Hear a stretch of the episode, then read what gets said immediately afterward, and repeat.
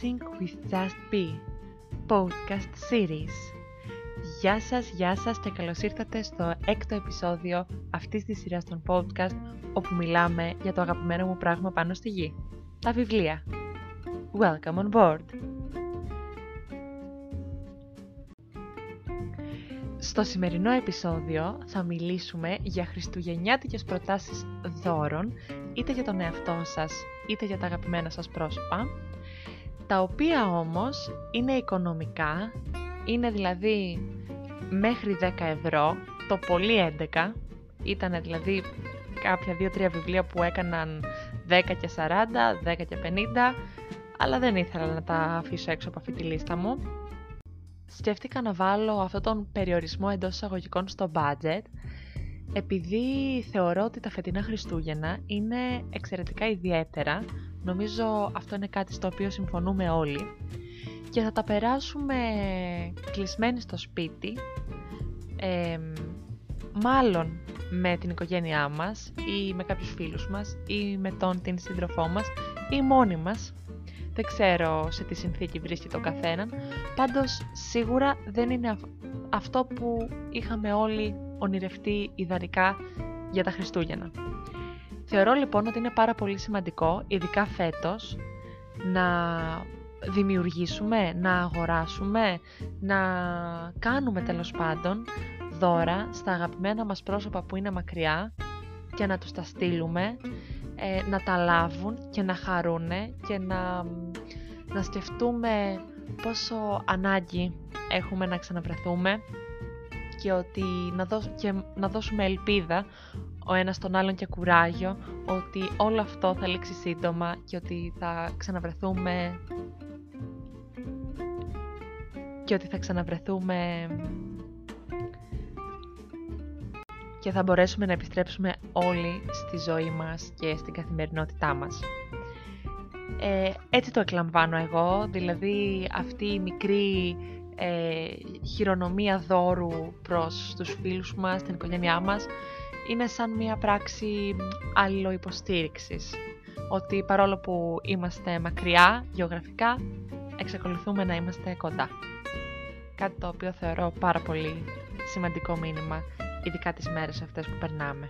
Να μην... να ξέρουμε μάλλον ότι δεν είμαστε μόνοι, γιατί όντως δεν είμαστε. Επιστρέφοντας τώρα στο, στο θέμα του σημερινού επεισοδίου, συγκέντρωσα εδώ μία λίστα με κάποια βιβλία και κάποιες άλλες ιδέες δώρων, όπως είπαμε οικονομικές, τόσο για ενήλικες όσο και για παιδιά. Ε, το ξέρω ότι η λίστα αυτή είναι ελλειπής από την άποψη ότι θα μπορούσα να συγκεντρώσω όλα τα βιβλία που θα ήθελα, γιατί το επεισόδιο αυτό θα έβγαινε πάρα πολύ μεγάλο, αλλά είμαι πάρα πολύ ευχαριστημένη από την επιλογή που έκανα εν τέλει. Ξεκινώντας, ε, θα προτείνω το βιβλίο «Η φάρμα των ζώων», που είναι ένα αρκετά γνωστό βιβλίο.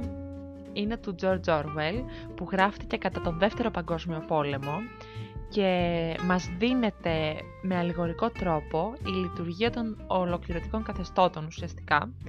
Ε, ένα βιβλίο με βαθύ νόημα, ουσία, διαβάζεται σε μία μέρα, έτσι με μία ανάσα που λέμε, ε, αλλά το νόημά του είναι πολύ βαθύτερο.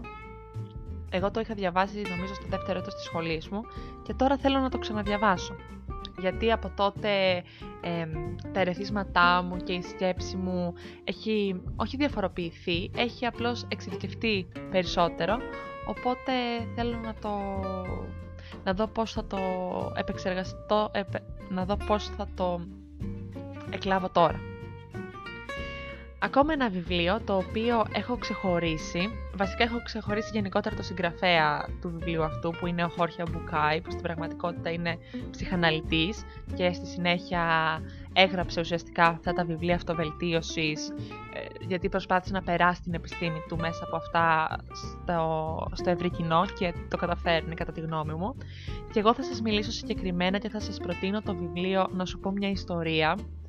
Ε, σαν ένας άλλος Σοκράτης, ένας σύγχρονος Σοκράτης, ο Μπουκάη προσπαθεί μέσω της μευτικής μεθόδου να μας κάνει να ανακαλύψουμε απαντήσεις που υπάρχουν μέσα μας βλέποντας την αλήθεια από διαφορετική σκοπιά.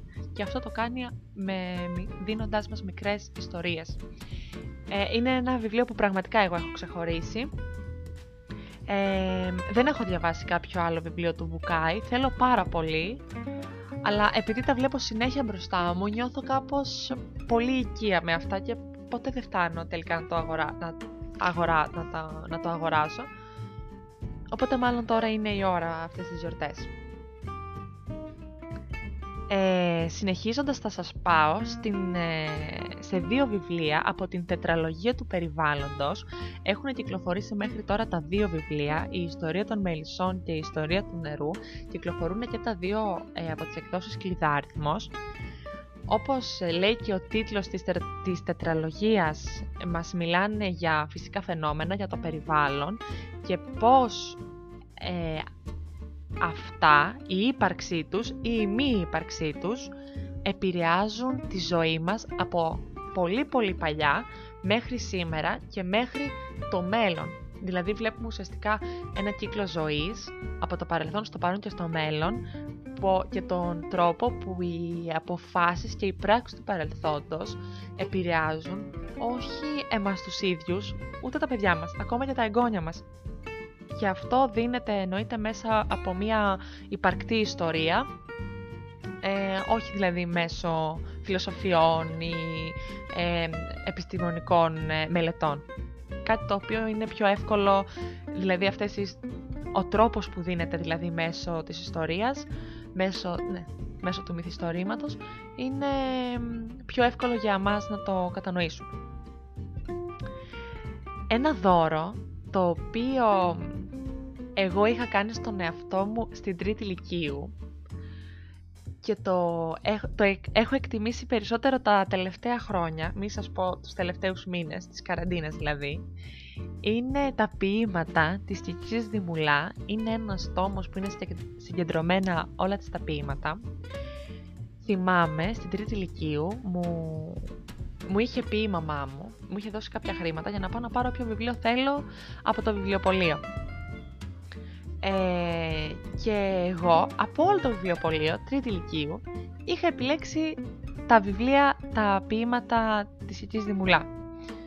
Δεν μπορώ να καταλάβω τι σκεφτόμουν τότε και δεν το εκτίμησα και σε εκείνο το χρόνο, αλλά είναι ένα δώρο πραγματικά ξεχωριστό για τους ανθρώπους που το αγαπάνε και πιστεύω θα εκτιμηθεί πολύ. Ένα ακόμα βιβλίο που είναι στον τομέα της αυτοβελτίωσης είναι το «Όσα μπορείς να δεις μόνο όταν δεν βιάζεσαι». Είναι ένα βιβλίο τόσο αισιόδοξο, τόσο φωτεινό. Έχει αρχικά ένα τέλειο εξώφυλλο που σε γεμίζει αισιοδοξία και, και γενικά το περιεχόμενό του είναι νομίζω σαν μία ένεση αισιοδοξίας και ελπίδας στις μέρες που ζούμε και τώρα τα Χριστούγεννα αυτά που θα είμαστε στο σπίτι και ίσως μας πιάσει μία μελαγχολία ε, νομίζω ότι είναι πολύ κατάλληλος χρόνος ε, για να τα διαβάσουμε. Ένα βιβλίο το οποίο δεν έχω διαβάσει αλλά έχω συζητήσει για, το, για αυτό το βιβλίο και μου έχουν πει τα καλύτερα και γι' αυτό το λόγο τον, το βάζω στη λίστα αυτό είναι η ιστορία του γάτου που έμαθε σε ένα γλάρο να πετάει. Είναι μια τρυφερή και ευαίσθητη ιστορία σχετικά με τον αγώνα που πρέπει να κάνουμε για ένα καλύτερο κόσμο. Αυτά μου είπανε και όχι ένα συγκεκριμένος, διάβασα δηλαδή κάποιες κριτικές, έκανα και κάποιες συζητήσεις με δύο-τρία άτομα που μου έχουν πει ότι τους άρεσε πολύ. Και γι' αυτό το λόγο σας το αναφέρω. Και στην ίδια κατηγορία νομίζω ότι ανήκει και το βιβλίο Αγαπητέ Θεέ, το οποίο το διάβασα νομίζω πριν μία-δύο εβδομάδες, αν και το είχα στη βιβλιοθήκη μου αρκετό καιρό γιατί μου το έδωσε μία φίλη μου.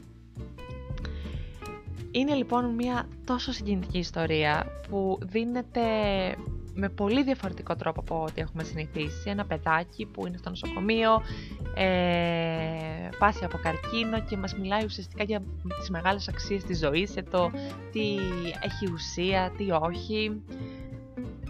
Βιβλίο συγκλονιστικό και υπέροχη ιδέα για δώρο. Τώρα πάμε σε μία ε, τριλογία, από την οποία εγώ έχω διαβάσει μόνο το πρώτο του βιβλίο, αλλά νομίζω ότι είναι η ώρα να αγοράσω και τα επόμενα δύο, είναι «Η σκιά του ανέμου». Είναι ένα από τα καλύτερα βιβλία που έχω διαβάσει τα τελευταία χρόνια. Βιβλίο που μιλάει για τα βιβλία και την απόλαυσή τους, για τον έρωτα και τις πληγές του, για τον άνθρωπο και τις αιμονές του. Ε, περιέχει αρκετά το στοιχείο της φαντασίας και όταν ε, ε, μου το είχαν δώσει η εκδόση ψυχογιός ήμουνα πάρα πολύ επιφυλακτική ακριβώς επειδή το στοιχείο φαντασίας στα βιβλία δεν είναι το αγαπημένο μου. Αλλά ήταν το τελευταίο πράγμα που, που με απασχόλησε εν τέλει και μάλιστα με έκανε να αναθεωρήσω. Πραγματικά νομίζω το βιβλίο αυτό το έχω προτείνει σχεδόν σε όλους. και τώρα, επειδή έχουν περάσει και κάποια χρόνια από την κυκλοφορία του, κυκλοφορεί και με, υπάρχει και με κάποια έκπτωση, οπότε είναι πάρα πολύ καλή ευκαιρία να, να διαβάσετε την, την, την τριλογία αυτή.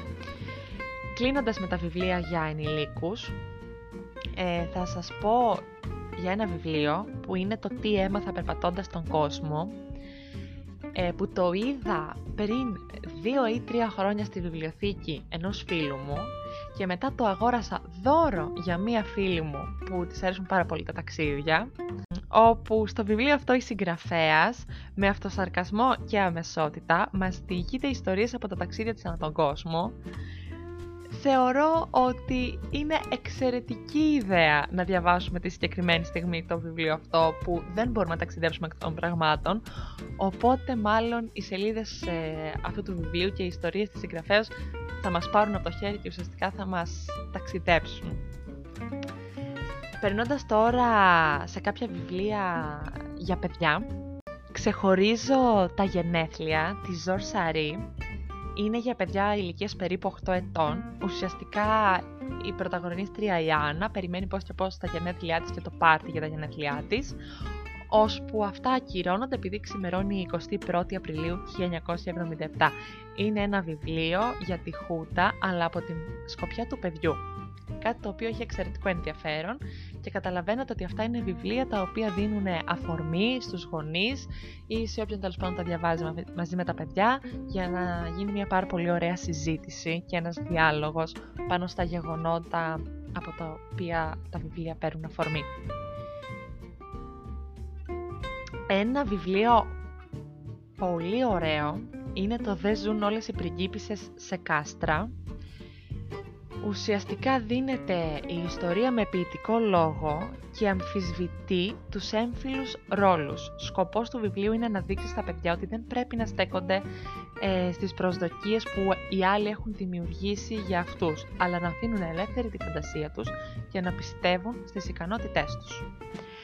Ε, ένα ε, βιβλίο αντίστοιχη μάλλον σειρά βιβλίων είναι η Πριγκίπισσα Αθηνά από τη Στέλλα Κάσταγκ και τις εκδόσεις Πατάκη ε, μετά ε, δύο βιβλία τώρα που είναι έτσι πιο χριστουγεννιάτικα.